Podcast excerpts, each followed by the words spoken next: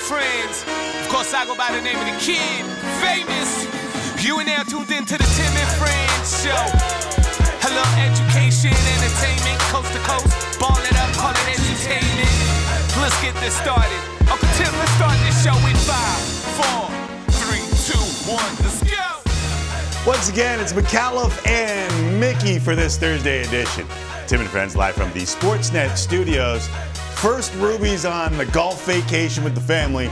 Now, apparently, he's just walking around Saint George's for the R B C Canadian Open, M B N, which in this show, Mickey, stands for Must, Must Be Nice. Must Be Nice, yeah. I was hoping you would change it to something completely different oh, just okay. for a split second there, but no, we're on the same page. You and I on the same page, Must Be Always. Nice. Always. Oh, must, must be nice. Must be That's nice. That's what I was about to Monorail. say again. Yeah. Monorail. Mono. Dope. All right. Uh, I've been told uh, that yeah. we have closed-circuit T V. Like, like, let's be honest. Yeah. This is one of the easier gigs that anyone has ever had on this show. Like, we do two hours hard of content each and every day mm-hmm. for your viewing and edutainment pleasures oh, yeah. here yeah. on Tim and Friends. Yeah. And I'm slaving away over here. I've been on the Instagram. And it looks like Rubinoff's just walking around Saint George's. It's a beautiful day in Toronto. Gorgeous he's, day. He's been having a good time. He's he got said, the aviators on. He looks like Phil Mickelson, just jaunting all over this thing. Him and associate producer Michael Torchia, they're walking around, just really gallivanting around the grounds. Gallivanting. Good having ground. a good look at uh, Justin Thomas. He yeah. saw Rory McIlroy. Right. I get it. I yeah. get it. All the stars are out for Rubinoff. And we're here. Doing yeah. the show for the people. Yeah. Uh, I, I have been told, though, that we do have closed-circuit T V of the moment that Jesse was told about this assignment at the Canadian Open of Golf. Can can, can we roll that footage, guys? He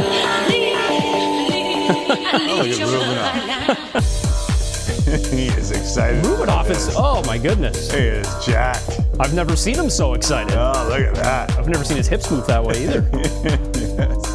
Those dance lessons we got him really paying off. They really paid off. That was a very smart investment by you, Tim. Yeah, well, yeah. I you, saw him over there. He's just kind of doing this thing all the time, you know?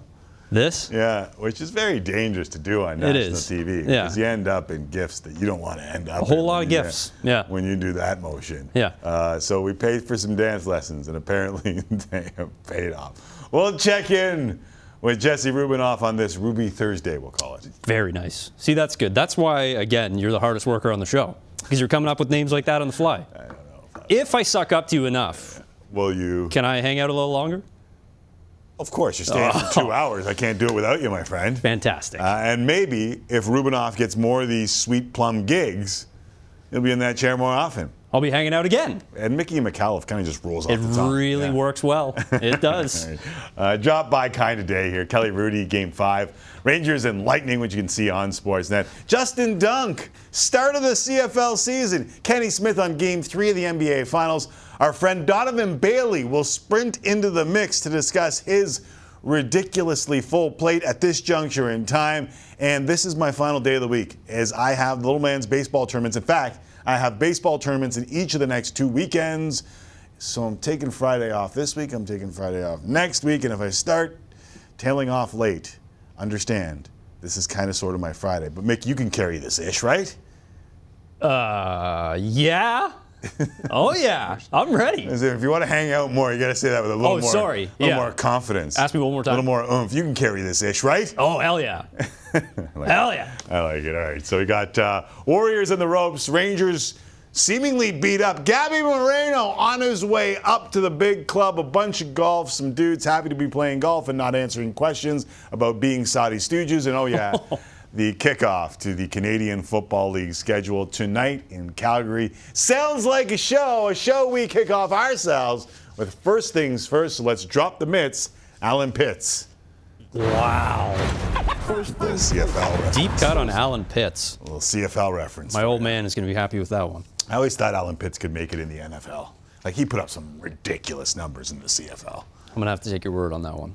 You don't remember him much? I know who he is. How, I can't say that. How I, old are you? Sorry. Born in nineteen eighty-nine. nineteen eighty-nine. Yeah. The number. S same year as Another Taylor Swift. Summer. You could. That's easy to remember. No. Me and T. Me and T. Swizzle. Same year. Same year. Pretty much. Pretty pretty close to the same person as well. I was uh, going into grade nine. Oh, yeah. And how and how, how was grade nine for I you? I believe Maestro Flash West just dropped Let Your Backbone Slide. And I've heard that is what it inspired all of Taylor Swift's music. That exact album. Let Your album. Backbone Slide, Maestro Flash West? Yeah. Black Tie Affair? Yeah, oh, yeah, yeah. Okay. Big time. uh, you sound like you're trying to convince yourself there. I am. Yeah, yeah, yeah, yeah, yeah, yeah, yeah, of course. yeah, yeah, yeah, yeah, yeah, yeah. Uh, nineteen eighty-nine. Okay, I'll I keep can, that. In, I'll keep that in mind when I make the references. I, I appreciate yeah. that. uh, I can easily convince you of this. The Celtics, they took a two one lead in the N B A Finals last night with a one sixteen one hundred win over the Golden State Warriors. Jaylen Brown, he led Boston with twenty-seven points. Jason Tatum, not far behind, twenty-six. Mm-hmm. The Warriors, Timmy, they were favorites heading into the series. Uh, do you think the Celtics are the better team now, though? It's funny you say that, because yesterday I was convinced that this was a better team game. This was one of those games where home court doesn't play that huge a factor, where tied at one, usually just the better team wins. Mm-hmm. And when I left that game, I thought, I think the better team won. Like, there are things that jump out at you. And listen, uh, Boston's probably going to win this series because neither team has lost two games in a row in the playoffs, which is impressive. And if you play it out that yeah. way, then that just means Boston's going to win in seven. But the Celtics are seven and oh after a loss. The Warriors are four and oh after a loss. But there are a couple of things that we saw in this game that make, like, obviously the help for Tatum. Brown, he's been good most mm-hmm. of the playoffs, but twenty-seven points on nine of sixteen shooting, which I think is relevant. Four of eight shooting from three, which I think is relevant. And Marcus Smart, twenty-four points on eight of seventeen shooting. They're the first trio with twenty-five and five in the N B A Finals since Magic Johnson, Kareem Abdul-Jabbar, and Michael Cooper. Woo! Back in eighty-four with the Showtime Lakers, when I just learned Kevin Mickey was minus five years old, which makes me feel a little bit old. But listen, there are things here that the Warriors can do, but I thought they were the better team going into this series. I thought they were the better team mm-hmm. heading into game three, and I came out of that game three looking at rebounding numbers, looking at how much trouble the Warriors had with the size of the Celtics, thinking, you know what? The Celtics just might be the better team. And when Matt Bonner was on here last week, were you here when Matt Bonner was on with me, or was that yeah. Jesse? No, that's you were here. Yeah, yeah. Um, he was convinced, having worked with Ime Udoka, the head coach of the Boston Celtics, that the Celtics were the better team, and it kind of stuck in the back of my mind. And I disagree with them. I disagree with them. I disagree with them until I watched last night. Watch them. Look at the tape. And it appears as though Boston Celtics are just the better team. Now, does that mean they're going to win the series? Not always. Mm-hmm. Especially when you have Steph Curry on their side, but who knows what with the foot? I was going to say, so they mentioned that Curry's latest is that he will be playing in game number four. It looks it looks likely, at least uh, from by by all accounts. You mentioned a big three for the Celtics coming through. Did the big three for the Warriors come through? Steph put up decent numbers. Who, Clay, who's, who's your third? yeah, yeah. When everybody thinks about it, yeah. I, right? I mean, some people right now, you say, oh, Andrew Wiggins is the third. But you right. could also, when everybody traditionally thinks of the Warriors' big three, Draymond Green is your number three. And Draymond Green, he, at the very least, is giving us a ton of talking points. Oh, my goodness, is he ever. And so is the Boston audience, who got on him. And uh, his wife didn't like it all that much. She went to Instagram to express her frustration. Uh, Draymond went to his podcast and didn't really care. Uh, he had two points on four attempts with four rebounds and three assists. He's got fifteen points in the series. Now, we saw in game two that he can make a difference. We also saw in game three that he can make a difference the other way, and he yeah. wasn't good enough. Yeah. Like, if you're going to be that guy, if you're going to be that defender, you also have to rebound the basketball against a team that out-rebounded you by sixteen. And to, to your point, the Celtics did a lot of their damage in the paint. They outscored Golden State fifty-two to twenty-six. In the paint. And that is where Draymond, for the most part, is supposed to make hay. He's supposed to be able to be a disruptor down low. You hope that he's able to fight for rebounds, but right now he's not able to. No, and, and Robert Williams, even injured, has been more valuable in this series. Uh, there are a number of people who have been more valuable. I I give Draymond credit because at least he's still trying to make an impact in the series, even though he's not putting up numbers. And I thought he did make an impact in game two. Yep. But some of the things he was trying last night, kind of sort of ridiculous, and that's why everyone got on him, I think. Is there something wrong with him? Listen to this stat. This is from Kevin O'Connor. He tweeted this out. Okay. In the N B A Finals, Draymond Green is allowing one point two four points per play when he's the direct defender, which is his worst of any playoff series since thirteen fourteen.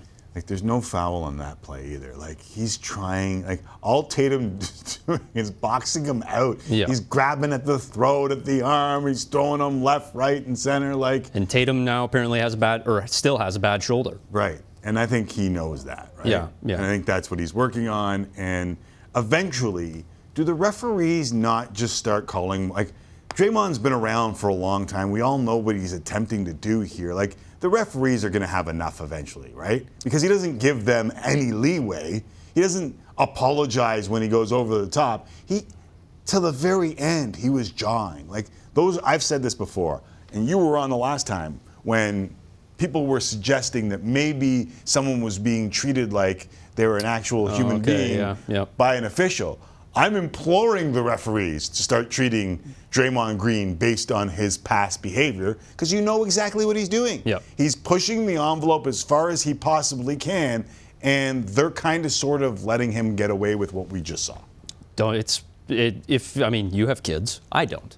Don't, don't touch that cookie. Stay away from that cookie. You touch that cookie, there's going to be problems. Yeah. It's a lot of that right now with the refs. Yeah, uh, Kenny Smith it? will be on later in the show where you can delve further into the Draymond conversation. But to hockey right now, Game five of the Eastern Conference Final between the Lightning and the Rangers goes tonight at the world's most famous arena, Madison Square Garden. You can see it on Sportsnet starting with Hockey Central, seven thirty Eastern, four thirty Pacific. Rangers forwards Filip Chytil, Ryan Strome, they are G T D. Game time decisions, New York.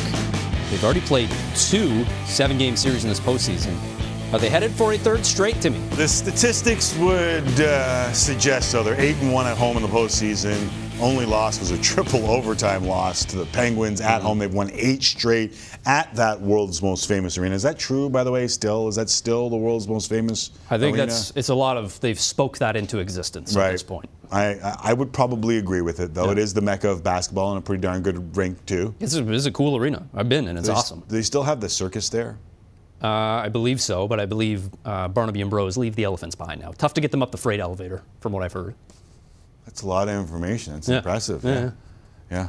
Uh, they're two and seven on the I'm, road. Which I'm, I'm filled with great information. Which would suggest to you that they would win at home yeah. and that they would lose on the road, and we would get a seven-game series. But the mention of injuries that you brought up there and the G T Ds, the game time decisions for the Rangers, worries me a little bit. They're going to need Shesterkin here to steal. Chytil is not one hundred percent even if he plays. Strome, not one hundred percent even if he plays. Read through some of the local broadcasters, some of the local beat writers. You might get Barclay Gaudreau's name in there among those who may be the walking wounded. Ryan Lindgren may be among those who are the walking wounded. And if Andrei Vasilevskiy keeps this going as he did against the Toronto Maple Leafs, started slow against the Leafs, yep. right? And yep. then got hot and carried that through an entire series against the Florida Panthers. In games one and two, Vasilevskiy had a four sixty goals against, eight fifty-five save percentage, on the road at M S G in this series. Games three and four, big difference. Mm-hmm. And once he gets going, Big Cat, hard to stop. To me, that suggests that Tampa has found something. Somehow, once again, down two nothing in the series, down two nothing in game three, they have turned it on. And if those injuries on the Rangers are real, I, can you see a way that the Rangers, because listen, it, let's be honest, they got yeah. kind of lucky to get here, right?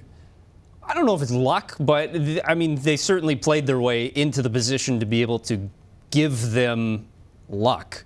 They're good enough to receive luck. Got to be lucky to be good. How yeah. about that? That makes sense. Yeah, no, I'll, I'll take that. But they did get, listen, and I took some heat when they took a two nothing series lead because I said that they were lucky to get here mm-hmm. because they had faced a, a first-string goalie in one game yeah, in yeah. their first two rounds. Now, that's not saying they're not a good team. What it is saying is you haven't faced the opponent's best. Yep. And, and now, now, I mean, this is the best of the best right. at this point. Well, Braden Point And still not back. Braden Point, they they keep saying, like, not today. John Cooper comes out and says, uh, not today, folks. Uh, right. Not today, folks. Uh, it was suggested, I was listening to the Jeff Merrick show on the Sportsnet Radio Network today, that he said that they're not. As we all do. Yeah, of course. Yeah, of course. Merrick, well, great yeah. guy. Gotta listen. And, and, and, and I subscribe.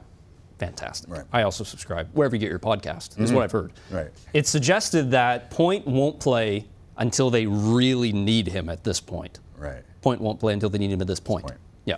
I got your point. Thank, yeah. It's. I mean, it's just a point that I'm trying to get out there. I understand. Point to you. Next point is that Kelly Rudy will be on the show later. uh, listen, they, they, the New York Rangers, and let me set the record straight for those who just saw the clip that we chopped up. I said they're here. Shesterkin's been really good since basically the first four games of the postseason. Yeah. Really, really good. And he could steal this. Oh, yeah. And I think that's what they're going to lean on here.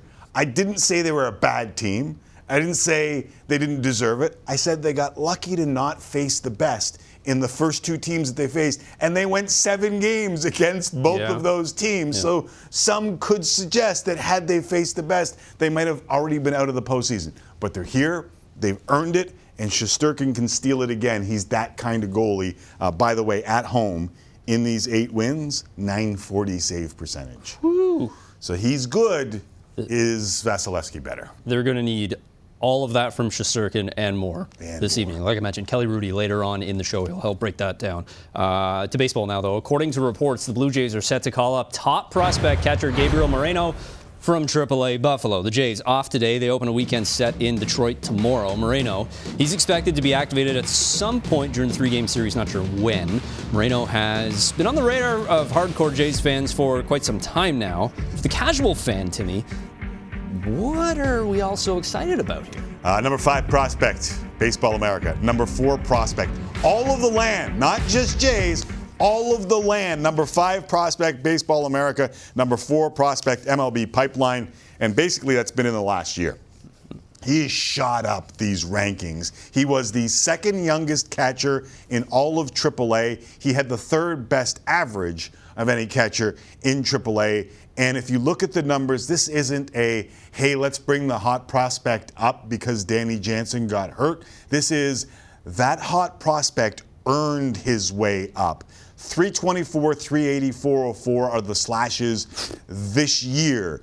In his eighteen games in May, those numbers are three eighty, yeah, four forty-three, four seventy-nine. Ridiculous. And he plays some defense. The kid is twenty-two years old, although, let it be known, Alejandro Kirk is only twenty-three years old and played just high A ball. But this is the next one, and they're going to give the next one a little taste of the big leagues here while Jansen is hurt because he has earned it, and a lot of people think that he could be one of the next ones on this team. Heck of a story for Moreno, too. Just signed for just twenty-five thousand dollars in August of twenty sixteen out of Venezuela. Uh, didn't play baseball for a few years and is when he first started going because he had to try and help his family make ends meet. Really interesting story. Keegan Matheson, Julie Cruz of M L B dot com covering that. Um, we'll tweet that out. Why don't we throw that up on our at Tim and Friends? Because yeah. I read the same column as it's, well. It was, it's a fantastic Yeah, read. It kind of yeah, gives you the read. background on the guys. And it's just another homegrown player for this Jays team that when Ross Atkins and Mark Shapiro took over, said they were going to build a viable farm system. And Ben Nicholson-Smith tweeting uh, earlier today, twenty eighteen, they called up Gurriel and Jansen. twenty nineteen, Vladdy, Bo, Biggio, and Romano. twenty twenty, Espinal and Kirk. twenty twenty-one, Manoah. And now, twenty twenty-two, Gabriel Moreno. An embarrassment of riches. And all of them homegrown. Yeah. Not traded for, homegrown. And speaking of homegrown, mm-hmm. there is a glut of catchers now that are top-tier homegrown. Yes. There's a lot of people saying, take advantage of your surplus, deal from a position of strength. What, what, do you, what do you think the Jays should do here? Should they hang on to everybody? Should they no, deal one of these catchers? It's so hard to play three catchers. Listen, if, if you know Moreno's makeup and you understand that he would go down and be okay with it, maybe you could stash him down there for a little bit longer and then bring him along a little bit slower. But Alejandro Kirk looks like he is a legitimate professional hitter. Mm-hmm. Danny Jansen, when healthy, looks like he could be a legitimate professional hitter after, after a couple of years. Those are three really valuable pieces at a spot that has become very valuable in Major League Baseball. I can't help but think that the Jays have to examine what they might be able to get for one of these three guys. And the pitchers love Danny Jansen. Yeah, that's a great. I was gonna, I was gonna make that point. The pitchers love working with Jansen. I love and, how you said that's a great point because you were going to make it. Yeah, uh, it's really smart because I also thought it. Yes. And whenever which, I think something, it's got to be which smart. Which is basically how people watch the show, regardless. It's basically how anyone uses Twitter. Oh, yeah. This guy said something. I was also gonna say that. Yeah. Like smart, me too. Right. Uh, uh, but it doesn't like like Adley Rutschman was the number one prospect in all of baseball. And at last check, and I pulled this up just before the show, he's batting one forty-six on the year with a two thirty on base percentage, and he's had a significant amount of at-bats. So this doesn't just always mm-hmm. completely and utterly click. Um, so be careful before you start saying we're going to deal the guy, right? But there is a glut of catchers, yeah. and if you want to add some depth somewhere, maybe bullpen, serious bullpen piece. Maybe a starter as well. Maybe a starter as well. Uh, then maybe one maybe, of these Maybe guys. A left-handed bat off the bench, too. you, could, you might be able to get both yeah. with one of these guys. That's how valuable they've become. So, yes, maybe that's there. And if another injury occurs, it's nice to have all this depth all of a sudden. Because you say, and right. Zach Collins even, is also a nice little piece to have just tuck, tucked away. Poor Zach Collins yeah. here. What do you have, a double and a home run, and everyone's jacked that there's a new kid coming up? Like, and you can't. Great job, champ. Hit the showers. yeah. You cannot D H all these guys. No. Right? No. All right, we got a break because we got a bunch of guests coming up. Uh, Kevin Good Mickey's guests. Along the entire show. One of our guests is Jesse Rubinoff. Plum gate, man. I don't get it. Kenny the Smith and the N B A, Kenny the Jet Smith on the N B A Finals. And uh, sharing the screen with Adam Sandler. Yes, his new movie came out. Kelly Rudy had a game five in the Eastern Conference Final. Canadian legend Donovan Bailey pops by. Ruby from the Canadian Open. And after the break, C F L is back. Regular season kicks off tonight. Justin Dunk in studio right here on Tim and Friends. Look at the Warrior team. They're just comparatively so small and less athletic than Boston. Boston Celtics take game three. They're two wins away from a title. Life is good. Life is good. Hey, man. Hey, man, you enjoy that. Life is good. Life is good. I like it. I like Nickelback. Uh, the entire game, I got these songs in my head. I can't stop singing, and the next guy comes up, and it's always like the last guy of the inning, but it was neat for a while. Is there any way you wouldn't play on a moral basis? The money was right. Is there any way you wouldn't play? I don't, I don't need to answer that question. Sorry? I don't need to answer that question.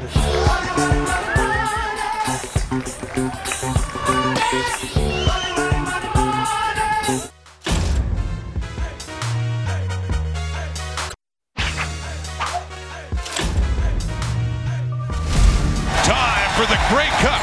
The Winnipeg Blue Bombers. The Hamilton Tiger Cats. Dramatic finish here at Tim Hortons Field. Up on a little overtime. Colours.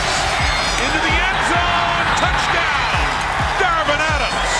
And the pressure will be on that Ticat offense. Second and eighteen. Missouri. Oh, nearly intercepted. It is. And it's over. The Blue Bombers were the best before the C F L was put on hold. And the Blue Bombers are the best now.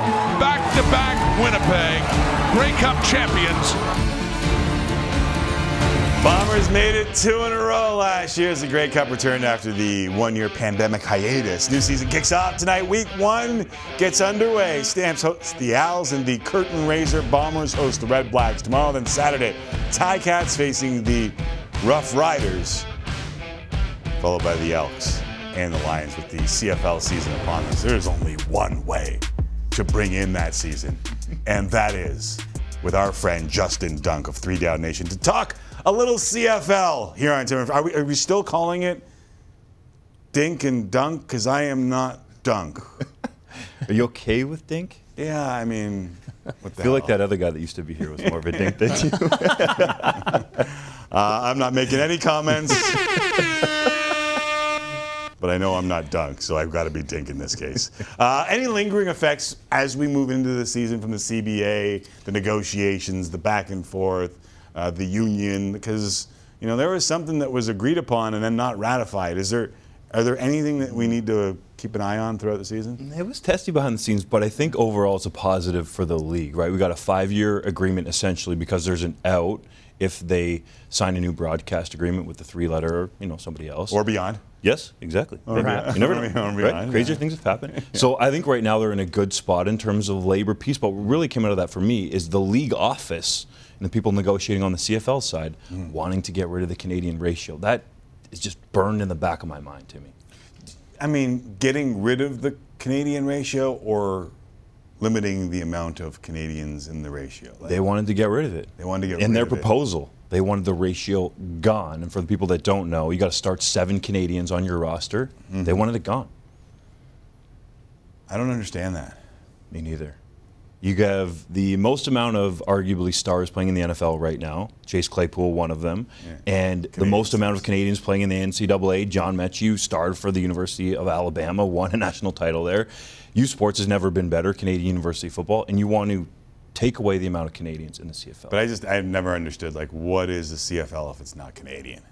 That's what it's called, the Canadian Football League. Okay, exactly. So does some of this have, listen, Larry Tannenbaum spoke about the C F L. It's the first time we've really heard anything from M L S E on the C F L. And he said, you know, he thinks there may be problems um, that the Western teams outside of B C don't really agree with when it comes to those problems. That's kind of an interesting debate and interesting hearing from Tannenbaum and maybe a little bit of M L S E. Full disclosure, Rogers has a stake in M L S E, though Larry Tannenbaum has nothing to do with Rogers and Sportsnet. Yeah, and some people should know that. I think yeah. that's an important caveat. But in my mind, what Tannenbaum is trying to do here is create some change in the league. He alluded to the Raptors and, of course, Elise and T S C and how they've created further valuation for those teams. Hundreds of millions, if not billions, was what he was talking about. Right. And the C F L has stayed fairly flat. If there was substantial new revenue, the C F L would be trumping that,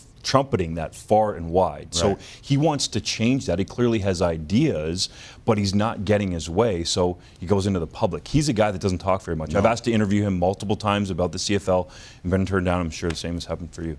So, I mean, I, I guess the question here is, if he thinks the big cities are struggling, and they have, Montreal, Toronto, and B C, but B C all of a sudden sold out their lower bowl, mm-hmm. have open seats in the upper bowl, and the Argos are averaging eight thousand, is it maybe, hey, go and fix what you've got first, and then we can fix the rest? Or, like, let's be honest here, the whole league needs help.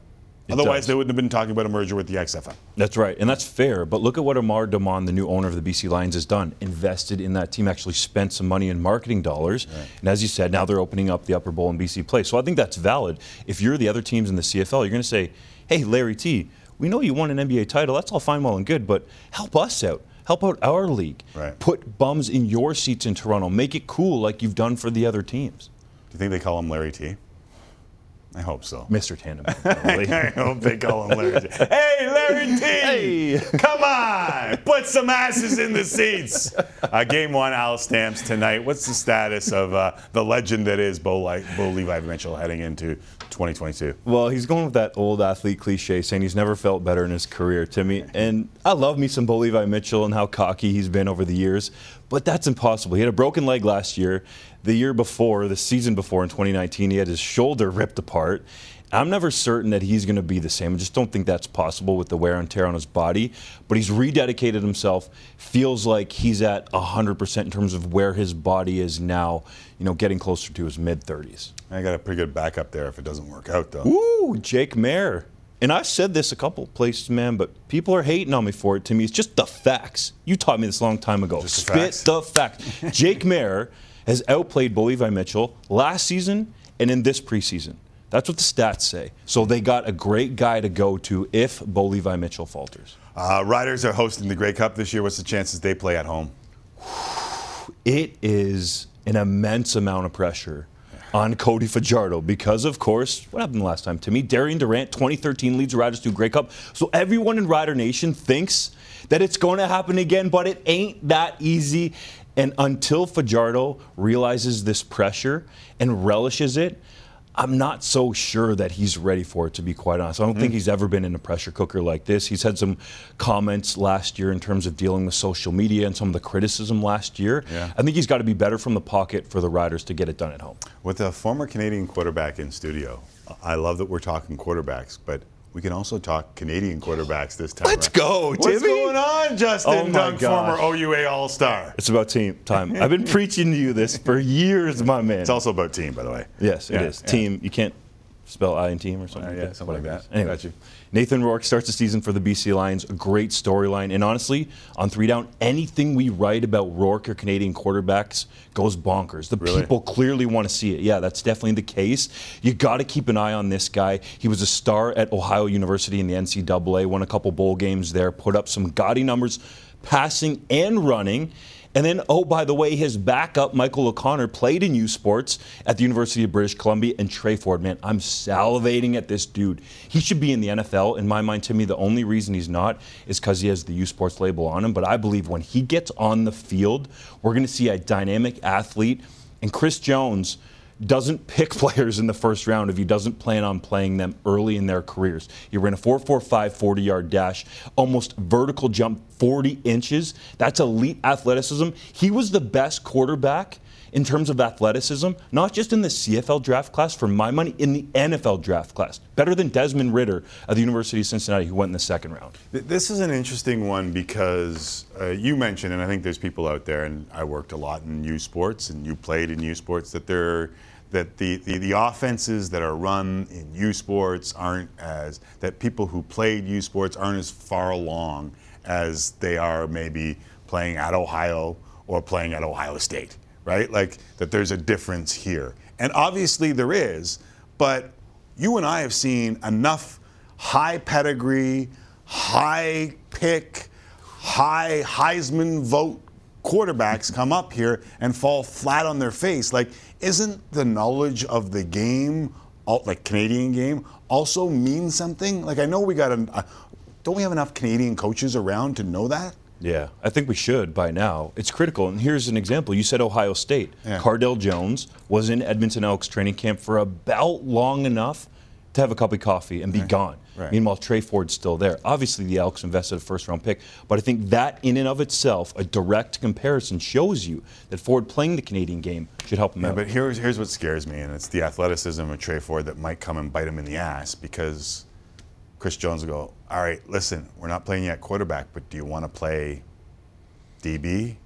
I get where or you're coming you, from with that. Or do you want to run some plays as a wildcat? Like, and we'll be right back in the same spot.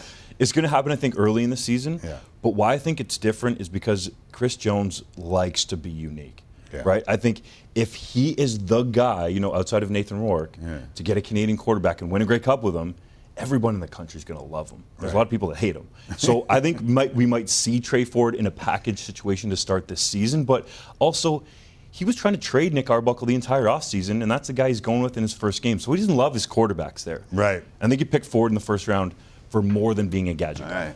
Right. I, I, I will be watching, as will many. Appreciate you, my dude. It's been way yes, too long. Ladies and gentlemen, boys and girls, that is Justin Dunk. You can find his stuff, Three Down Nation and beyond. All right.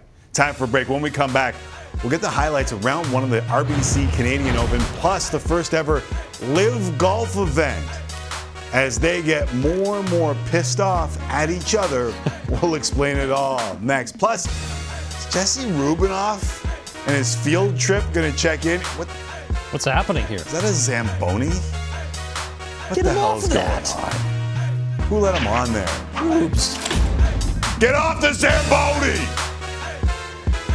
Please.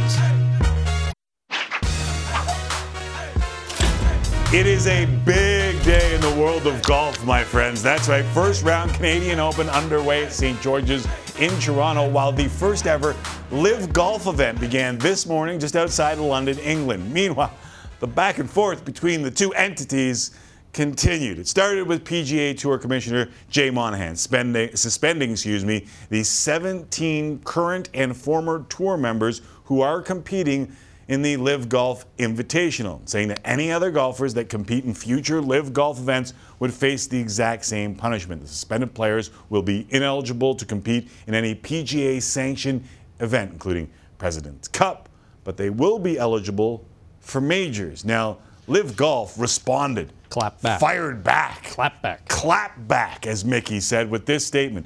Today's announcement by the P G A Tour is vindictive, and it deepens the divide between the Tour and its members. It's troubling that the Tour, an organization dedicated to creating opportunities for golfers to play the game, is the entity blocking players from playing. This is certainly not the last word on the topic. The era of free agency is beginning, as we are proud to have a full field of players joining us in London and beyond. And a little shots fired. Big time. Oh, yeah, you won't let us play? Well, how about some of this?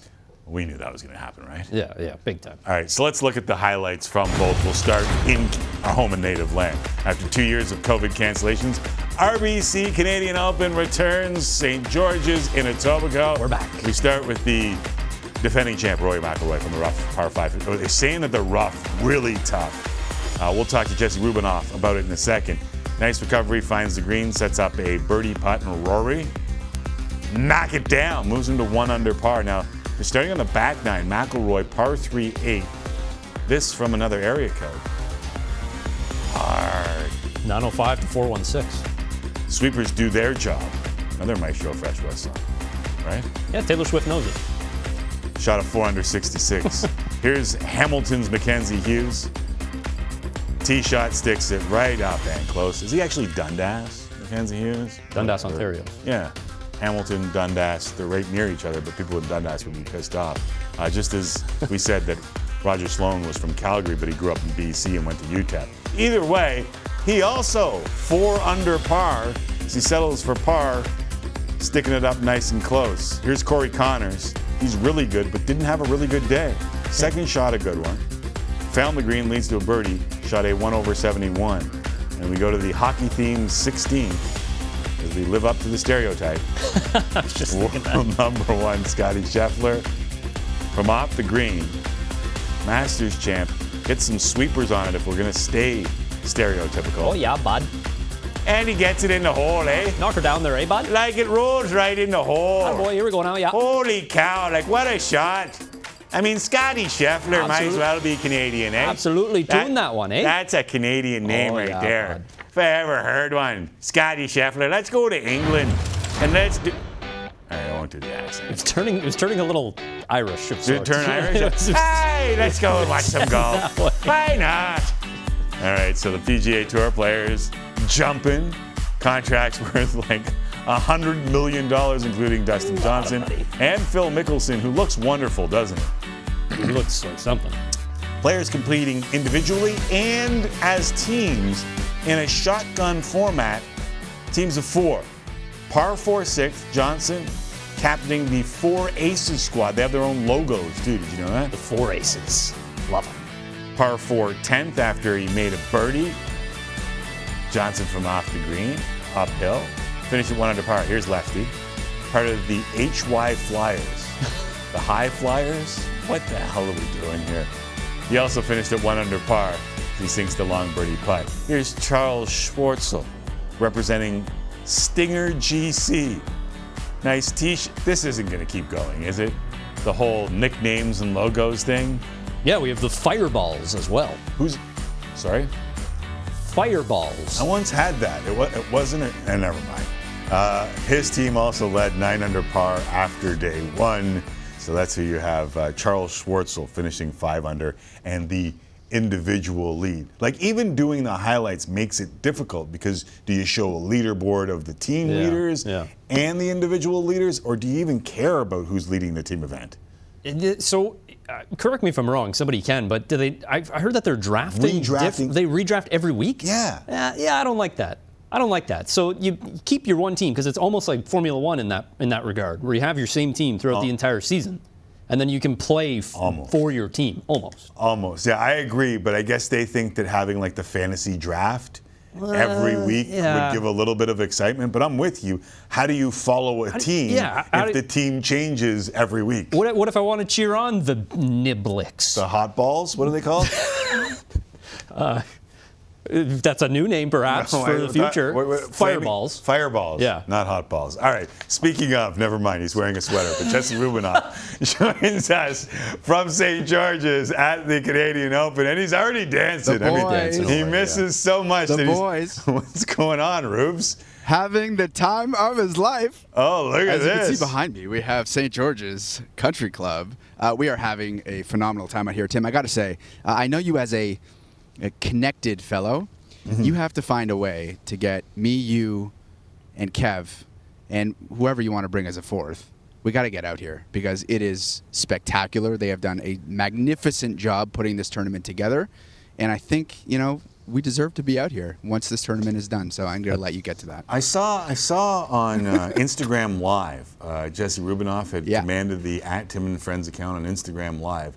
And I already saw you begging to get on this course. Is it that nice? I know, listen, Saint George's has one of the greatest reputations of any course in the country. Yeah. Uh, is it that nice being up there close and personal? Like, it's better than Glen Abbey, right? Yeah, it is. And we asked uh, a couple people what their bucket list golf courses were, just a couple of the spectators here. Yeah. And a couple of them actually said this course. Right. Which...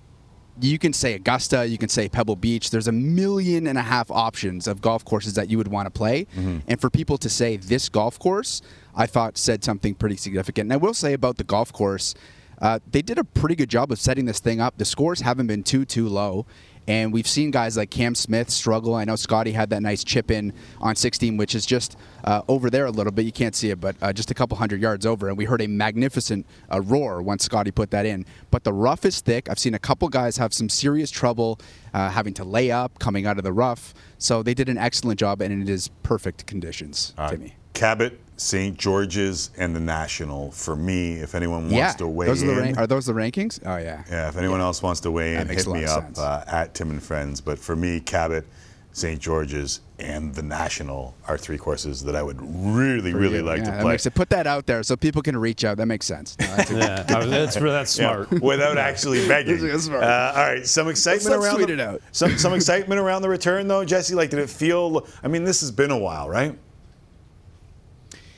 That's just it, Timmy. Uh, we showed up, and there was just a, a buzz here that you, you haven't gotten. It's been since twenty nineteen uh, back in Hamilton when Rory McIlroy ran away Hamilton's with that golf tournament. Good, yeah. And it it was a crazy environment when Rory won that tournament. You remember he was uh, waving the hockey jerseys, and the fans were going crazy. And then the momentum just stopped, right? There were no golf tournaments for two years. So now to ha have everything back here, uh, it feels like they've pulled out all the stops. There's obviously a massive Canadian contingent, yeah. twenty Canadians in the field. Uh, so you, that's what you want to see. You want to see the, the golf fans being able to get back on the course and enjoying it. And I, I'm enjoying it. I, you know, thank golf it's Friday. You know I love golf. And I'm walking around. The people are smiling. They're having a great time. People are uh, kicking back some drinks. And they're having an amazing time out here. Uh, sixteenth hole. Living up to stereotypes or a hell of a lot of fun or both? it's it's both it's yeah. both. So they have the board set up at the sixteenth, so uh, you got to be quiet obviously when they're teeing off, so it's not quite like the Waste Management Open, but as soon as the players tee off, you can tee off on the boards and make as much noise as you want. And then around the green area, there's more of a gallery uh, set up with grandstands, and you heard it with the Scotty chip. They made a lot of noise on that one too. So uh, you have the Zamboni. Mm-hmm. You have a rink that's kind of painted on the ground there, and you have the boards. So it's a golf course, but get out of the way. As a car Look out! Car alarm. We, get we out of players, the way. Players driving by all day. One of the coolest aspects about Zamboni. This is that the the no, it wasn't the Zamboni. That's just uh, an Audi or something, or maybe a B M W. Yeah. But we have the players are just they're just like. You wouldn't know. You wouldn't be able to separate them from the media. They're just driving around or walking in, and you could just be bumping into players, and you wouldn't even notice. Shot, so it's yeah. a, it's just a, a cool experience. Yeah, I yeah, hear you, big shot. Yeah, yeah. I know. I know what you're talking about. That's why and I wear the sweater. You know? Any uh, yeah, any, any live talk out there, Jesse? Yeah, so we we asked uh, part of the questions that we asked the spectators. Oh, you're uh, working. Was about Live Golf. And oh, nice. Uh, yeah, we're yeah. You know, we're working. Yeah, okay. no, I heard you. I heard you say that I was on a field trip. No, I got that. They did drive us on a school bus from the parking lot here, so it is it does have a little bit of that field trip nice. uh, feel. Back but we were school. asking, we're, we were asking about uh, Live Golf, and most people are taking a wait and see approach, which I found to be pretty uh, interesting because there were some people that were following along with the the broadcast that they believe is on YouTube earlier today, and they think that if Live Golf can incorporate some cool new features into the way that golf is consumed by the consumer, then maybe the P G A Tour can take note yeah. and incorporate those things into P G A Tour to make to make both really a better product for the viewer, because ultimately that's that's what we all want, is we want to watch golf and we right. want it to be entertaining. And so that's basically the majority of people. That's what they had to say. Yeah, people ripped the X F L, and then they realized, oh, crap, they're actually going to help us here with some camera angles and some new things that that's might exactly actually right. work. And Great maybe point. You could see the same thing exactly. with the LIV Golf. All right, so the field trip ends today. You're back tomorrow with a piece mm-hmm. for Thank Golf. It's Friday. And, and I've heard we've got a sponsor in Golf Town. Yeah, I mean... You are big time stuff. Thank you, Golf Town. You are big time. Thank you, you Golf Town. You have a sponsored we are segment. Committed. You are at Saint George's, and you are doing work. Thanks for this, homie. Thank you, Timmy. Thanks, Cav. Appreciate Thanks, you Rubes. guys. There is uh, Ruby Thursday, as it were. Rubinoff. Living La Vida Loca over there. See, he is having a, he's having a great time. Oh, he is having a great time. Uh, on the other side, Kenny the Jet Smith will join us. N B A Finals, three games in, Steph hurt, Draymond screaming and yelling. Are the Celtics too good for the Warriors? We'll discuss. Kenny, next. Tim and friends, time for Tim and friends. Tim and friends. Tim and friends, time for Tim and friends. Tim and friends. And now, time for real sports talk with Tim McAuliffe and friends of the show.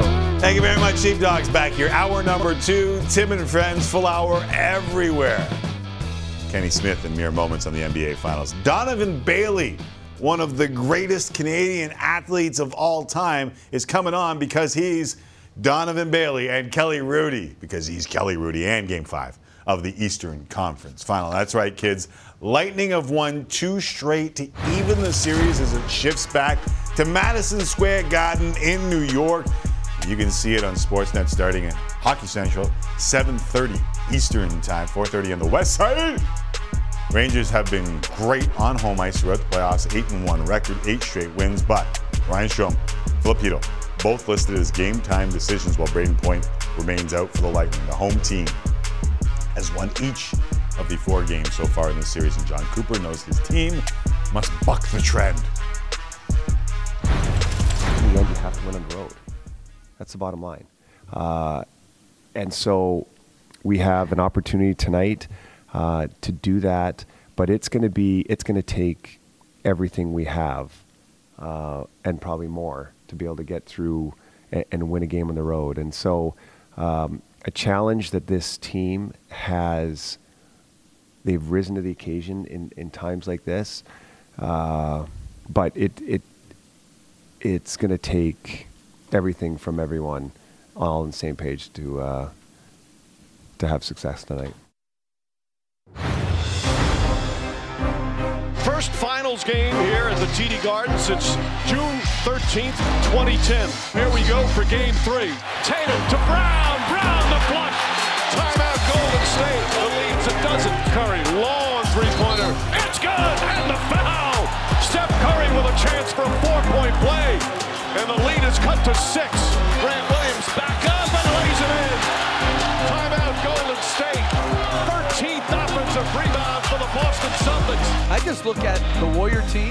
They're just comparatively so small, less athletic than Boston. And their stars played like stars. Boston Celtics take game three. They're two wins away from a title.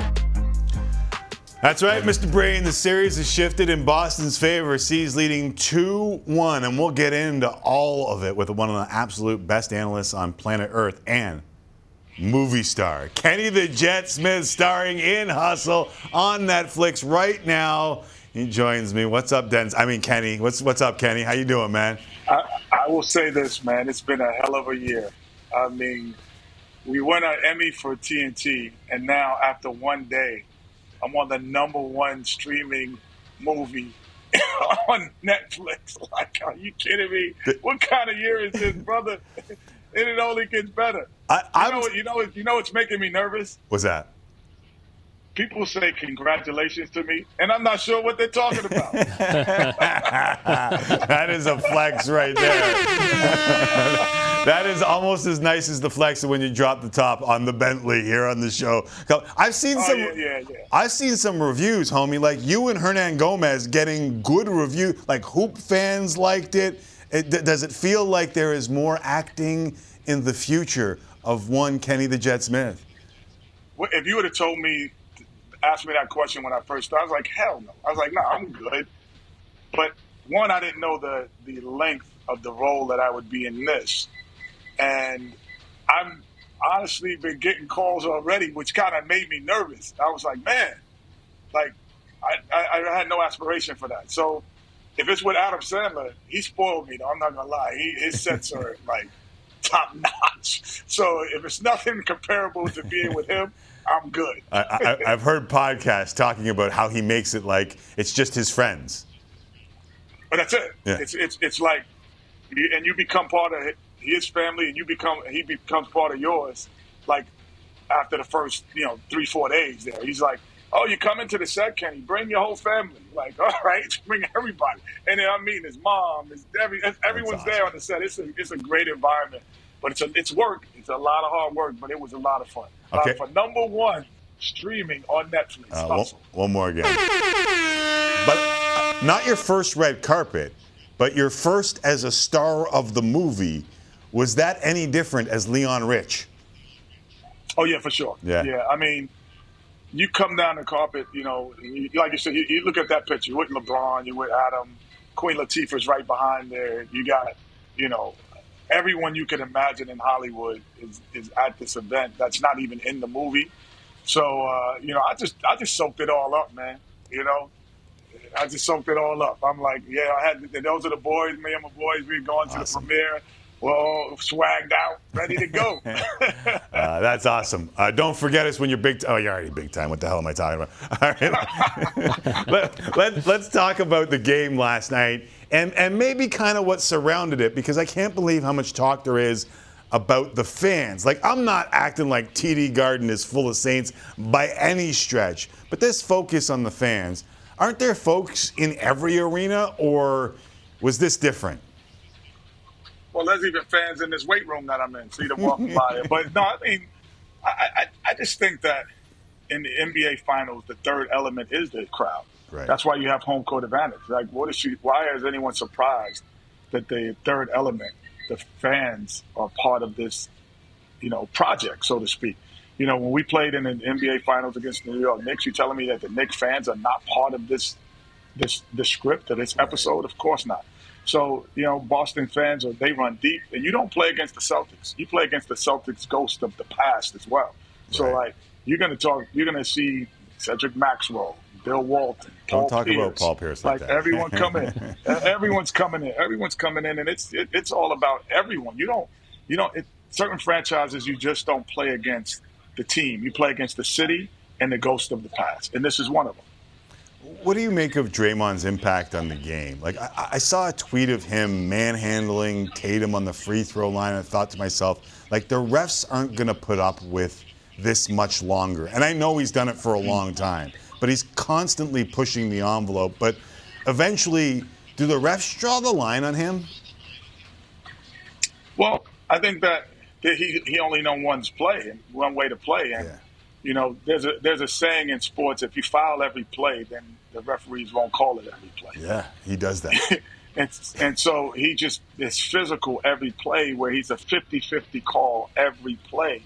So, of course, they're not going to call every basketball play. And then they start saying, well, if it's not affecting the game, we're going to let it go.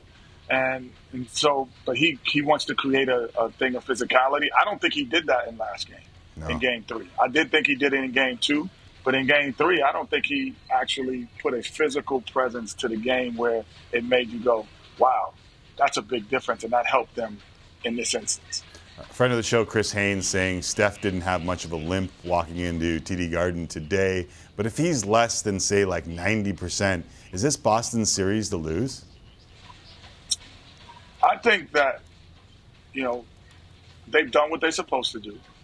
I don't think that you could say that they're, they're in control yet. Game four is the control game. You know, if you go up three one, you're in control of the city. If it's two two, it's a seven game, it's a three game series, and they and they and they still have home court advantage. And you have to fly across the country twice. Right. So I, I don't think that, you know, the series has been decided, but it will be decided in the next thirty-six hours. Uh, the Celtics attacked uh, Steph's defense with some success, and I'm a, I'm a Steph fan, but I saw the hot takers like Skip and such going after Steph's legacy, like my like, top ten ever, my ass kind of stuff. Like uh, when you hear that stuff, when you hear that kind of stuff about Steph Curry, like w w what's your immediate reaction? Because he's obviously not the greatest defender in the world, but does he need to do more for you to be at that level that he's at? No, I mean, Steph Curry is, I mean, first of all, those guys don't know what the hell they're talking about. They're saying that. But the guy, how, how many people have changed basketball? I would say Will Chamberlain and, and Kareem, you know, have changed the way the game is played. They had to make their lanes wider, or they said no dunk. Right. Michael Jordan, they were like, okay, there's an illegal offense rule, so we're going to let teams play zone and other things because he can't, you can't guard him man to man. Steph Curry changed the game. The way it's played today is because of him. Yeah. He single-handedly, as an individual, has changed the way the game is played. You know, people shoot three-pointers because of him. So to think that his legacy is not, the guy who's been to the finals six times, been multiple M V Ps, think that he has to do something extra, it only adds to him. It never takes away. It only adds to his legacy. Nothing can take away what he's already done. Uh, Boston was plus sixteen. Uh, well said, by the way. Uh, Boston was plus sixteen on the boards, plus nine on the offensive glass. Can the Warriors counter that at all, Kenny? Yes, it has to be Looney. Because yeah. Looney has to play well enough to say, you can't take me off the floor. And the, the problem is that they, he's been taken off the floor, and then they get super little, and then Williams, Tatum, everyone else involved, they get offensive rebounds like we're seeing right here. Mm-hmm. And they get second and third opportunities. And Al Horford and Brown. And all of a sudden, Brown and, and Tatum become big when Looney leaves the floor. Yeah. And so, you know, unless they can find like a young guy like Kuminga to come in and be athletic, they don't look athletic, as, as, as Mike Green said, right now. They have to find a young guy to come in and actually get things done. All right, before we let you go, there were a lot, speaking of cameos, as we see Paul Pierce in uh, the brilliant leather jacket, there are a lot of cameos in this movie that, by the way, just hit Netflix. I don't know if you heard, Hustle, starring Kenny the Jet Smith, among others, and Adam Sandler. Among the others that made a cameo in this film, who is the coolest just to kind of sort of be around? Ooh, Doctor J. Yeah. Are you kidding me? That's not even close. But Doctor J walks into the room. Like, the whole room, like, leans to the left. Like, he's just, he just has an aura about him. Like, is he you know, as smooth as he seems? He's smoother. Smoother. Smoother. Like, it, he's like, like, anyone eighteen, he's like, they're like, he's like, hey, yeah, what's up, young fella? And, any, any, and anyone, wait, but anyone like fifty or over, he's like, hey, what's up, young fella? He still says the same thing. It doesn't matter. And he just keeps everybody on their toes, man. Doctor J is the coolest ever uh, to be around. Uh, awesome. Uh, appreciate you taking some time out. What are you working on? Shoulders? Back? What are we, what are we doing in here? Today's a cardio day. You Just know, a cardio you know, day. Us movie stars got to stay slim. Keep the moneymaker looking good. All right, Kenny, thanks for doing okay, this, man. As always. Uh, we'll catch up soon. And congratulations on the film. Honestly, very cool thanks to see. Lot, congratulations bro. on the year. And if you ever bring the Bentley up uh, to Toronto, I want to ride. Say no more. I won't. There's Kenny the Jet Smith working out and talking to us here on T V. All right, we're going to take the break because the music's playing. Coming up, though, former hundred meter gold medal. From one cool dude to another. Yeah, yeah, beautiful. From one smooth dude to another. Legend, friend of the show, Donovan Bailey drops by. just over a month away from the World Athletic Championships and a bunch of stuff in his plate. We'll talk to him next.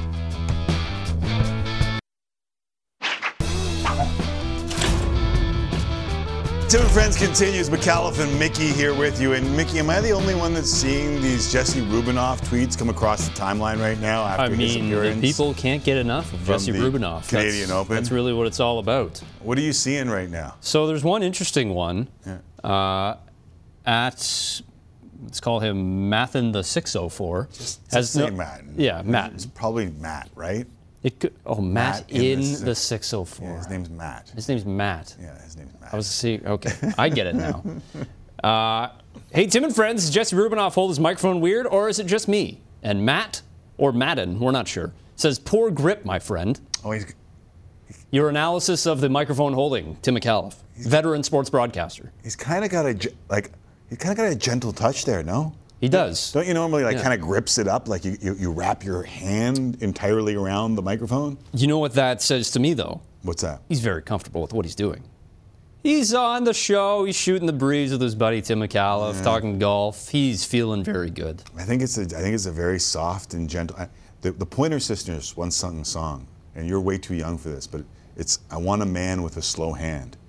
I want a man with an easy touch. Uh-huh. And I think the Pointer Sisters would like... They would like Jesse Rubinoff. They would like Jesse Rubinoff, yeah. Do you think that they had the Heinz, the foresight to sing that song about Jesse Rubinoff? I don't know. But let me bring in my next guest, because I think he may remember the Pointer Sisters, and he may remember the man with his slow well, hand. He's not... Oh, yeah. Yes, yeah, yeah. Donovan Bailey. Uh, this show is called Tim and Friends for a reason. Every once in a while, we just bring homies through to talk to. This is one of our homies, and he's also one of the greatest athletes that this country's ever produced. Donovan, welcome back to the show, and do you remember the Pointer Sisters song? My friend, I, I do remember, and it's clearly that we're all aging ourselves, man. It's crazy, yeah. But yes, I do remember. Yeah. So, like, when Jesse's holding the, the microphone, and I'm not sure yeah. he's holding the microphone like he holds a grudge and or a baton in the relay, would you would you correct him and tell him to put the hand, like, right around that microphone? Or is it okay? Hold it with some touch, ease, and relax.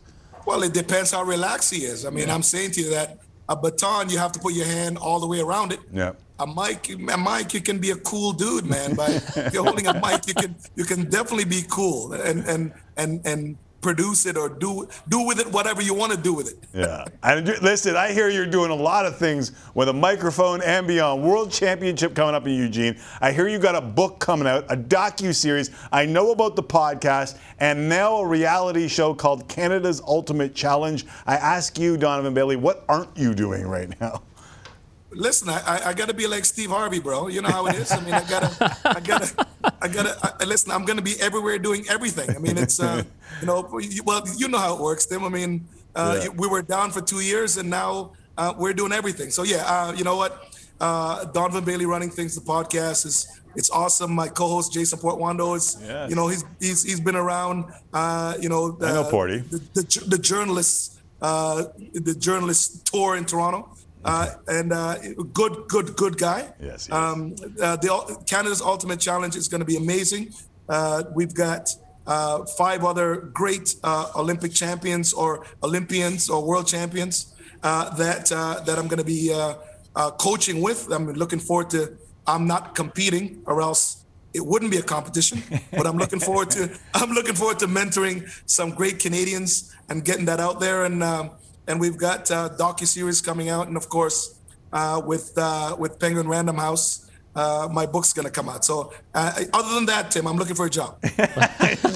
yeah. Other than that, I'm look. I heard our friend Luke Wilson is on uh, Canada's Ultimate Challenge as well, former N F L player. So that, that'll be fun to watch. And absolutely. The the. the The podcast, like what made you, given all of the stuff on your plate, what made you want to do the podcast as well? You know what, I think the podcast was, I just wanted to, like a lot of times I get on and we're having conversations and it gets serious. Right. And I really just want to do something light. Right. Uh, it was just something that, uh, you know, uh, you know, I, I'm a, as you know, uh, Tim, I'm a huge fan of all kinds of sports. I'm a, you know, I love boxing. I love basketball. Uh, clearly, I'm, you know, I'm, I'm known on the, in the track world. Uh, but, you know, but I have an opinion on a lot of things. And also the fact that there's lifestyle and culture out there. And and, and I thought that Portwando was someone that, that that we mesh We could right. we could have some banter and some laughs. I mean, a lot of times, really, it's just like, you know, when I come on here and you and I can have a conversation, whether or not I'm Zoom or I'm in the studio. Right. Uh, you know, the idea of just coming on and sharing uh, to the fans out there and, and showing a little little more of your personality. So I kind of like the podcast for that. Uh, well, the last podcast said uh, N B A, boxing, like there's a there's a bunch of things there. Yeah. Uh, N B A Finals. We were just talking to Kenny the Jet Smith about the right. N B A Finals. Uh, who do you got, Warriors or Celtics here? You know what? I picked the I picked the the, the I picked um, Golden State like probably a few months ago. Right. I thought that they were like they, it just seemed that they were coming together and Clay was coming back. Uh, you know, I still pick them, although last night Boston took him apart. They did. So, man, you know what? Uh, I'm hoping, first of all, I'm hoping it's going to go seven games. I think Golden State's going to take the next game, mm-hmm. and, and then in the best of three. So we'll see. I was, listen, as as one of the greatest uh, six four rebounders or six three rebounders or six two rebounders in the history of Sheridan College, I know you know that size does not always matter. However, right. it just seemed like I, I was the same way. I picked the Warriors. I bet the Warriors, like, ten games into the season to win the N B A title. I thought the same when the series started. I thought the same after two games. I watched last night, like plus sixteen on the, it just seemed like the Warriors were too small and not fast enough. Tim, I hope you're not jumping off the wagon. Do I, not do that. I am. Do not do that, my friend. I am. I got, I, no, you can't. No, listen, I think here's, here's what happened last night. I think Draymond is caught up in trying to be, Draymond. you know, Rodman or yeah. trying to be uh, big Charles Oakley. And I think that he needs to play his game. He needs to be a little bit more finesse, uh, more than muscle. And, and, and uh, you know, I, I believe that they will come out. They have they have a lot of firepower, man. I mean, you've, you've got at least six guys who can, who can who can drop the three. So I'm just saying to you that do not jump off the do not jump off the wagon, my friend. Okay. I'll... I still think that Golden State's going to take it out. But but here's the thing. Okay. Boston is huge and fast, yeah. and um, you know you can't really neglect that. Uh, I I won't jump off the bandwagon, but I'm gonna be honest here. I'm taping the ankles. Okay, I am preparing to jump off the bandwagon. The the ankles are taped and ready to go. No, no, Tim, yes. no, stay on. All right, I got I got to talk some athletics with you because you know I love, especially a sprint game. I, I'm just a Absolutely. huge fan of the, the mentality and the game of the sprints and the World Championships, uh, July, Eugene. Um, it feels like the Canadian contingent will be strong, and I got to add Jerome Blake to the big two, don't I? Absolutely, yeah. absolutely. You know what? Um, here's the thing that we have we must understand. One, uh, America is hosting the World Championships, right. and they're not going to relinquish any titles whatsoever um, uh, they, they, quickly yeah. or easily. Uh, you know, I think that um, they are going to be very prepared as a team overall. Uh, and, and uh, you know, I know the Jamaican ladies are coming uh, to take the sprints. Um, the right. men, the U S men seems that that they're going to be taking, taking some things. Uh, but the Canadian contingent, I mean, I hope that Andre gets things together. And um, and and and with Jerome, uh, Brandon, you know, all of the all the kids. I think that Canada is going to send a really, really strong contingency. And and I hope that uh, we come back with some medals. I, listen, here's the thing. Andre always shows up at the major championships. Yeah. I have all the trust and belief in the world that he's going to be on the podium uh, in, in the one and the two. Uh, but uh, but yeah, this is uh, I'm looking forward to it, and I'm looking forward to see uh, what the team's going to do down there. Before I let you go, it, like on the men's side at least, like when you add Marco Arap and Mo Ahmed and Damian Warner, yep. like is is this maybe the best athletics team all around that we've seen, at least on the men's side? This is, you know what, um, yeah. If you're if you're thinking about every single event and how Canada is represented, yeah. So I can see that. I mean, yeah. you've got. You've got uh, you got sprinters, you've got middle distance people, you've got women that are doing really well. Uh, you, you've got field events, you've got the relays. Yeah, I mean, I think that um, I think that they're doing an incredible job there, and they got to be commended. I mean, there's a lot of great kids, great representation. I mean, we don't talk enough about Damian Warner. Damian Warner is the best athlete on the, the planet. I mean, and there's that, you know, other than myself being the fastest man on earth at one point, Damian Warner is the only other person in this country that's ever had a title like that. Yeah. And we don't talk enough about him. Yeah. And he deserves a lot more. All right. Well, we will try our best to do that. Before I let you go, we're, we're running out of time, but how's the golf game? All good. How's the golf game? The golf game, listen, I haven't, you know what's really funny? I haven't played this year. I mean, I haven't played this year because I've been, I've oh, been, really? I've had, no, I'm, I'm, I'm the Jamaican with fourteen jobs. Right? so, the the Amon you know, but, family in living listen, color. No, but I've got to tell you something. I have, we're aging ourselves again, Tim. Yes, yes, sorry. I apologize. Okay, we, we haven't, we haven't, uh, you know, I haven't played, but I've certainly been watching what's been happening, um, you know, obviously with the new, uh, with the P G A and also the new, um, the tour. new tour. Yeah. And that's, that seems to be very interesting. And, oh, and my take on it is this, real simple. Okay. Um, I think that obviously someone like Tiger Woods is, um, has, and McIlroy and such has great loyalty to the P G A, but I think that the kids nowadays have so many great options to make a lot of dough. Uh, you know, some of those guys that are going over to live, uh, go ahead, man, do your thing. A hundred million dollars, like I, exactly. You, you can be moral and ethical and all of those things, and it's hard. And rich. To, and it's hard to say, yeah, no to a hundred million dollars. Uh, always, right. always great catching up with you. Thank you very much for doing this. And anytime you want to drop by, you know, doors open here. Dude, listen, man, great for having me. And like after Worlds and after I'm done, after I'm done filming. Um, The Ultimate Canadian Challenge. I'll actually come in studio and we can hang out. Nice. That'd be great. Appreciate you. All right. Peace out. Always. Yeah. Respect. There is uh, Donovan Bailey joining us here on Tim and Friends. Every once in a while we reach out. We have him on because he's a good dude and he's always good to catch up with. It's just nice to have a friend. It is. And uh, we got a friend in him.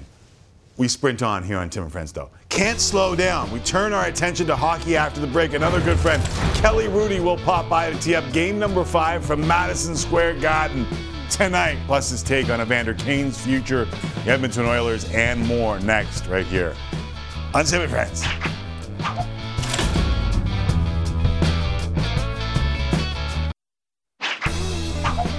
Oh, on Tim and Friends, jam-packed, big one at M S G tonight. Lightning Rangers square off, Game Five, series tied two apiece. Here's the numbers, kids. Winner of the Game Five in the N H L playoff series tied at two apiece goes on to win seventy-nine percent of the time. However, number not really same this year. Still no Braden Point for the Lightning. Rangers have couple have confirmed Ryan Strome and Filip Chytil will both return to the lineup. I thought they were going to be game time decisions. We now have confirmation. Hockey Central comes your way seven thirty Eastern, four thirty Pacific on Sportsnet, followed by the game on Sportsnet and C B C. This is my friend Kelly Rudy in studio. Thank you very much for walking over. Thanks, Tim. Yeah, it's a long walk. Like hard to do. Yeah, it's it's uh, it's about a driver and a pitching wedge. Well, we'd have to ask Kevin Bieksa. He played twenty-seven holes yesterday. Can you imagine? twenty-seven holes yesterday. Right? I don't even know if I'd want to play. Where did he? Can I, we, can we talk about like where he played? twenty-seven? I don't know where he played. Up by his uh, cottage, but okay.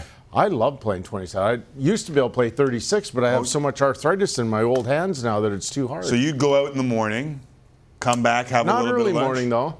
Yeah, go have a little bit of lunch. Or go the back other way. Out. Yeah, you know, it's uh, it's an experience. You know, I had one of the greatest experiences since we're talking golf about talking twelve golf, years yeah. ago.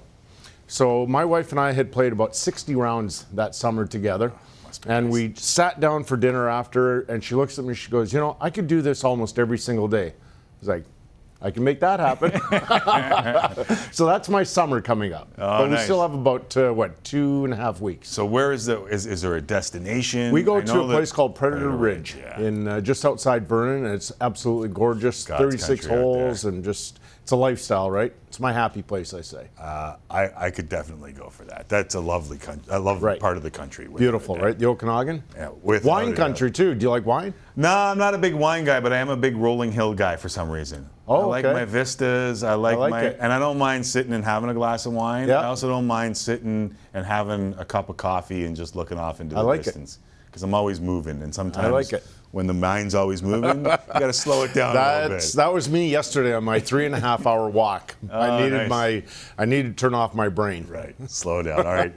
Well, I'm sorry to turn it back on, but uh, I think I need to here. We we, we were talking about uh, the Oilers yesterday and kind of closing the book as Ken Holland spoke and Jay yep. Woodcroft spoke, and it seems like they're trending in the right direction, but there are some major decisions that need to be made on this team. one of them is in goal and the other one is Evander Kane. Do you, yep. do you think Evander Kane can fit into what the Edmonton Oilers have and what they're going to need when it comes to salary cap space? Yes. Yeah. Now, I don't know what that number is going to look like, but I think he proved to the entire hockey world that he is still a very, very, very good player. And not only just because of the scoring, but the way he plays, right? He was a, a real pain to play against. Um, you know, I, I, I don't know if he's going to stay in Edmonton, and I know that he kind of addressed that, saying, you know, it's all up in the air. But I will say this. Uh, if he doesn't stay there, somebody's going to get a really good, motivated hockey player. And, uh, yeah, so the thank you, I, I think it was great. I, I think he did a lot for his uh, career uh, this year for I the would, Oilers. I would agree with that. The, yeah. the one thing that, like, if I'm an, if I'm a G M somewhere else, like, he played with some pretty good players. Now, sure I, did. Yeah. I, I know that he's a good player. I know he can score. Yeah. Um, and this tweet felt like it was a little bit of a goodbye. And some people were real interested when Uh, Kevin Weeks came on the show yesterday mm-hmm. and said, in terms of money for a new Evander Kane deal, oh, uh, I saw might this start tweet. with a seven, yeah. might start with an eight, and then, you know, there were those out there. Zach Lang works for uh, uh, Oilers Nation, and then um, Mike Stevens said any G M that gives eight million dollars average annual value in Evander Kane this offseason should be subjected to involuntary cognitive testing. Like, there's a lot of different opinions on what this player is, but like, in the playoffs, you need that player, so what's the value there? I don't know what that number is going to look like, but I do know there's a lot of hesitation when he was a free agent to leaving San Jose. Uh, would you sign him? And there's two different camps, right? Absolutely not, and yes, because he's still a good player. What he proved this year is clearly that he is a good player, not only in the playoffs, but also in the regular season. So you have to weigh, you know, there's a lot of rumors. Do you, do you hesitate in signing a guy because of rumors? Or, and I know there's some factual things yep. as well, yep. but you know what? Uh, doesn't everybody deserve uh, uh, you know, a second chance, a third chance, a fourth chance, whatever? Right, and I think he's proven, at least this year, and and maybe you can you can question whether or not he could do it over a long-term deal, sure. or however long-term this is, and I think that's a fair question. I would be question. concerned yeah. about that. Yeah, I think that'd be a fair question. It would. Uh, but he proved this year that he stayed out of the trouble and he did that's what he right. needed to do. Yeah. There was no, oh, did he go to this, did he do that? There was none of that. It was, yeah. look at what he's doing on the ice, and I think that's made his value kind of shoot up a lot. one hundred percent. Yeah, and looking at the positive side yep. of things. Absolutely. Uh, if you were setting, this is a tough one. If you were setting odds on who will go furthest among the Canadian teams for next year, who would you make the favorite? Like, do you know? Because the, right? the reason I asked the question is I don't know what the answer to that is. No. The Oilers have some questions. Uh, the Calgary Flames look pretty damn good. Mm-hmm. And then in a matter of four games, yeah. it kind of evaporated, and the Toronto Maple Leafs are what the Toronto Maple Leafs are. Do you think that there's oh. a favorite on who you think could go furthest next year or who has the ability to go the furthest next year? I think that, uh, you know, I'm not going to slam Mike Smith because I raved about him many, many times during these playoffs. But there were times uh, in this last round where he, they needed a big save from him, and he just didn't. Yeah. Um, he threw the puck away a few too many times in these playoffs for my liking. But if they were to get a, a, an upgrade in goal, then I'd lean towards the Oilers. Yeah. Um, but I, I have to say just the entire team as a whole, Uh, and I'm not saying it because I cover the Flames a lot. They're a really good team top yeah. to bottom. Yeah. I, I would agree with that. All right, so let's focus on tonight, Game five. By the way, as you know, I've been raving about the Leafs all season long. Mm-hmm. And I think that they are really close, but they still some changes because they had an opportunity. They could have beat Tampa. Tampa is ready to be beaten in the first round, and the Leafs had that chance, and yeah. they didn't. So I... A couple little things, but uh, they're not going to win with that group. Is, yeah, for me, it's, and I say this way too much, and I'm repeating, but the difference between good and great is consistency. Yeah. And for this Leafs team, that consistency to play near the top, like, because when you when you watch them at mm-hmm. their best, yeah. they're really damn really, good. Really, really good. It's just those little lulls that cost them. And I Game felt like, four was horrific, right? Right. And, and that wasn't, when you talk about consistency, there's, you hope you're usually at this level. Sometimes right. you can get to this level, right. but they went to this level, right? right. And that, that's, you can't do that. And you don't often see other teams do that that are. That's right. Like the Tampa Bay Lightning, if they do that, the next game yeah. the response is immediate. Yeah. They drop five or ten percent. Right. Right? Right. That's the difference. Uh, all right, let's get to game five tonight. Got Madison it. Square Garden. Um, do you believe in the momentum of two straight wins, or is that offset by the Rangers going home? Uh, I think it's offset by the Rangers going home. And I'm, I've never really been one to say there's momentum from game to game. There is throughout the course of a game. I used to deny it when I was a, a player because I didn't want to give in to that feeling, say, okay, this is just their seven-minute run, and then we've got to wrestle it back, and then hopefully we'll go on a six-minute run. But uh, from game to game, I don't believe in it, and I do think the Rangers are so good at home that it's going to be really difficult.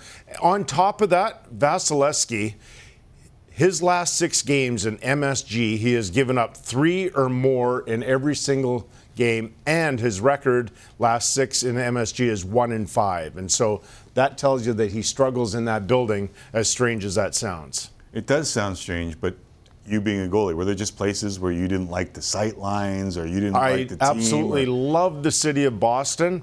I love the old Boston Gardens, and I was horrible in that building. I just, I could not find my game. I could not get in a groove in that game, and it bugged me because I used to like to think that I was really good in those old buildings, like right. Montreal or here in Toronto or, you know. But that was a just, different one. That was it, a small barn. But right? I like small barns, too. Right. That didn't bother me. And, and coming from the Western Hockey League, we had some small right. barns.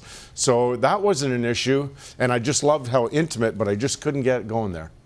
Uh, We were discussing in our meeting earlier today about how... You guys have meetings before yeah, the show? It's shocking. That's is it not? Yeah. we're, talk, we're talking about um, the N B A has basically put a couple of added days into their schedule. And mm-hmm. so it's not every second night. Right.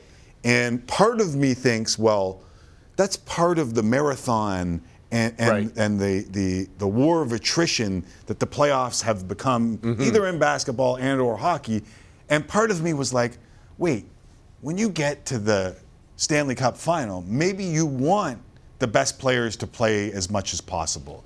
It, can you see both sides of that, or, is, or do you lean to one or the other? I would prefer to go every other night. Yeah, you like you know, that. Yeah. And I have played in series where there's been a break. And uh, it, it wasn't ideal. You get through it and you find a reason to, you know, sort of uh, overlook that and say, okay, well, you know, something wrong with the building or we, we just you know, can't get in there. But right. I always like just every other night. The routine Now, keep in mind, my first five years, I think, in the National Hockey League, the first round we played four and five nights. That was, we played back-to-back, wow. a day off for travel, then back-to-back. Now, that was grueling. That was tough. Yeah. And so now it seems like a cakewalk for the teams. Right. So you, you wouldn't you wouldn't entertain the idea of giving them a couple days off and maybe guys like, you know, Chytil would get heat, uh, well, they, healed they up would, a little bit more. You might get better hockey. Might, yeah. yeah, because they're healthier. Right. That's the idea in the ba- in the basketball. That's that right. They're the, the banged-up players that have gone through you right. know, three like rounds Steph of Curry. wars. Yeah, you might be able to get them healthy right. and you don't get the team that just catches the break. I understand player, that, yeah. but I also think that, you know, it, it's that there's something special about playing through those little nagging injuries and that grind, and then hopefully at the end of the series you win and you're pretty proud of yourself. Yeah, I think the Rangers would take a couple more days off. Before I think they game. would. Well, Point though. Yeah, that's true. Right. Yeah, and he's close. I yeah. saw some uh, viz of him today skating, and he's starting to look like he's close. Yes. So he could be there for the next game. It sounds like if they hit the brink of elimination. Yeah. That maybe Point makes his return. Yeah. Uh, great point. And Kelly Rudy, thank you very much for stopping by. We Thanks appreciate it. Thanks, my you. friend. And that uh, that uh, driver five iron probably for me uh, okay. walk back the other way. Thanks, buddy. Uh, maybe we can hit him one day. I like it. All right, Kelly Rudy in studio as a friend. Time for one last break. We'll get the last call with Kevin Mickey and do our weak side challenge in support of our friends Chris and Kelsey Snow. A L S Research next right here on Tim and Friends.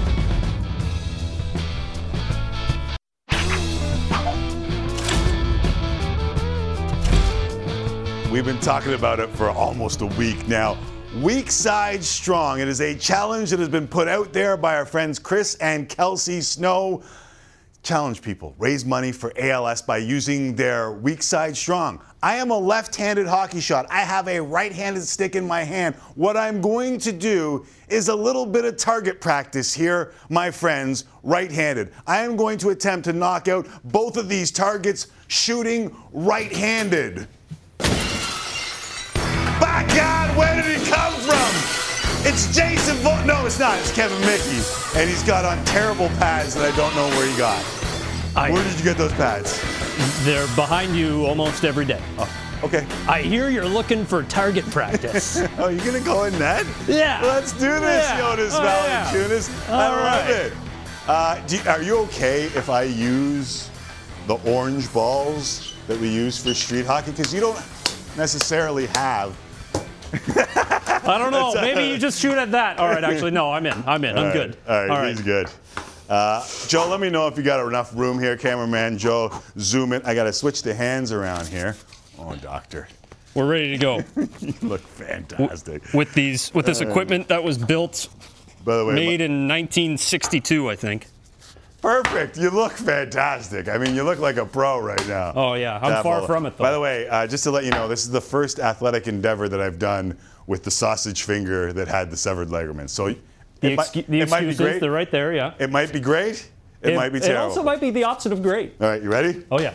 weak side strong dot org. Kevin Mickey, are you ready? Let's do it. You don't look like you're I'm ready. Not. I'm not. Okay. I'm terrified. There you go.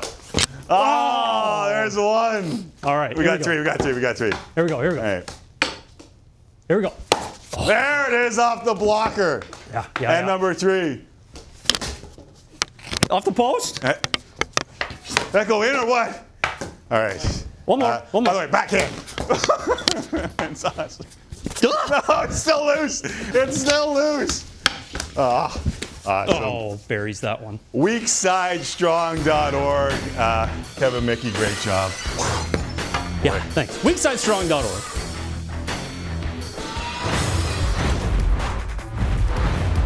And somehow, through the magic of television, we have cleaned all that up and or we recorded it earlier in the day. But I want to challenge Ken Reed, friend of the show, contractually obligated friend of the show, and his man crush, Colby Armstrong, to do their weak side strong to help out A L S. And if you don't follow Chris and or Kelsey online, it is it's awe-inspiring. Yeah, they are truly remarkable human beings, both yeah. what they do and what they what they showcase on an everyday basis. Right. Their kids as well, super cool, getting in on everything. It's it's awesome. It's yeah. really cool. It, it is awesome, and, and oftentimes, like I will.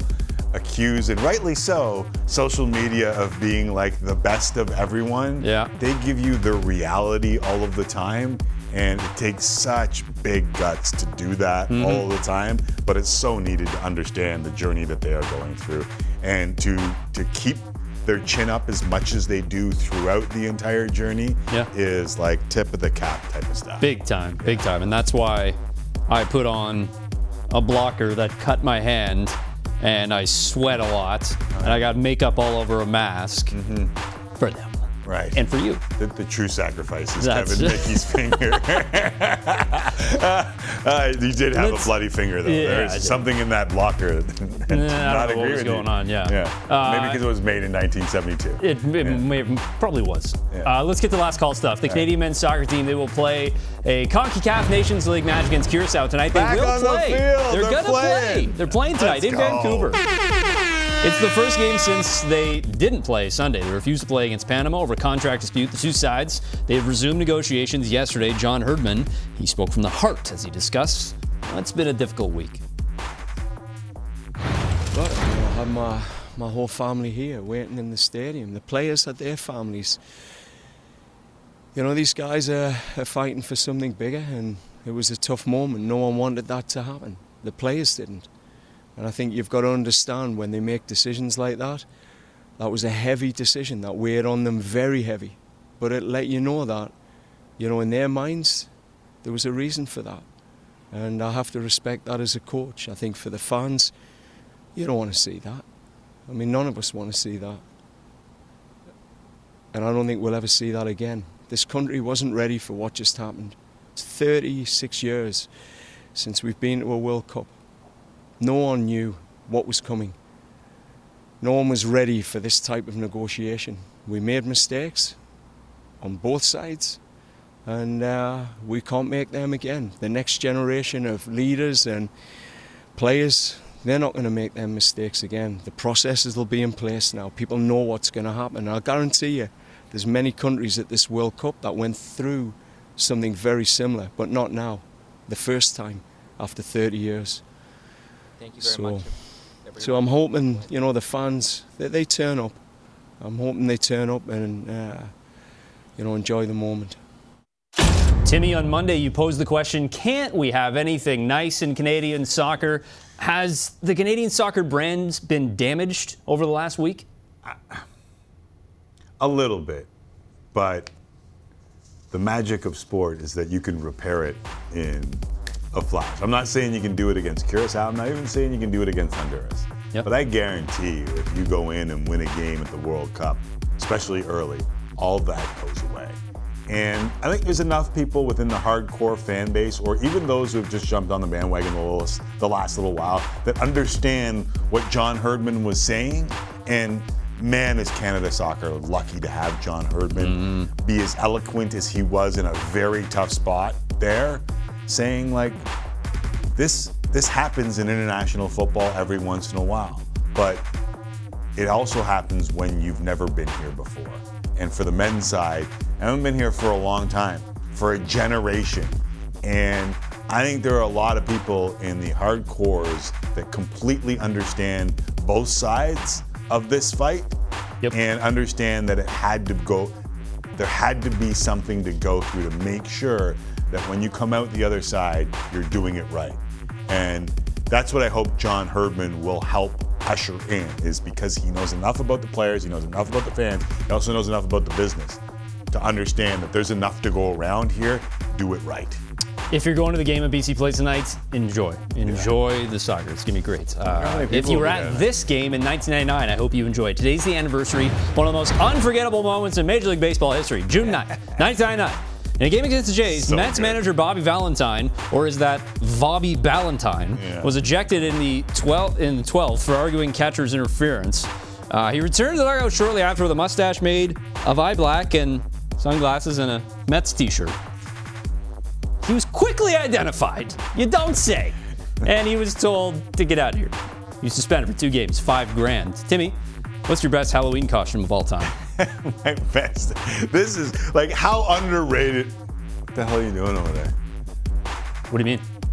Is that Kevin Mickey? Where's the eye black? You know, you can't just put on the glasses and act like you've done a bit here. Listen. You need to you need to sell into it the way you sold into the nineteen seventy-two pads. You can't just put on a pair of sunglasses and think you're Bobby Valentine. Get me some eye black and then I'll listen. I didn't have a lot of time to dress up the prop comedy. This is all I had. Hey, well, but if you're going to do it, you got to do it right. Me, wait there. Huh? Huh? Huh? What if I say huh again? Uh, huh? No. All right. No. Best. I'm not a big Halloween guy. Do you know that? I love Halloween. Oh yeah. You're one Halloween. of those. So what's your best costume? One of those, please. Yeah, uh, of those. A few years ago, a big group of us went as the Average Joes from volleyball, uh, from dodgeball. Sorry. Mm-hmm. um, geez, we've gone as a ton of different stuff. Now my dog's always involved. So that's always fun. La Tony La Russa dressed up as a Next. manager today, Next. by the way. Next. Did you hear about this? Huh? Yeah, La Russa making some perplexing decisions. Don't tell a national audience that. Sorry. I think it makes a lot of Tony sense. Tony La Russa, what, what happened? Well, he decided that he was going to intentionally walk the Dodgers' Trey Turner, despite the fact that it was a one two count, two strikes. Huh. The next batter, Max Muncy, ding dong. Who's there? Ah, yes. It's a home run. Oh, and wouldn't you know it? The Dodgers, they went on to win eleven nine. Oh my God. We've already seen a couple of high-profile managers fired this week. La Russa next? He could be. He could be. And I think it might actually be a good move from the White Sox, because they so can too, yeah. make the switch from the old grumpy guy to someone new, someone fresh, and feel like they could maybe capture some momentum. All right, that does it for us. Hockey Central is coming up seven thirty Eastern on Sportsnet, followed by the Lightning and the Rangers. Game number five, Yanks and Twins over on Sportsnet one, and a bit Red Sox, Angels on Sportsnet now. Mickey's put on the glasses like he's some sort, like, what do you think, your Carrot Top over there? Like, what's going on? You're just a pair of glasses. Waka waka. I'm on Smoke. People will talk to you.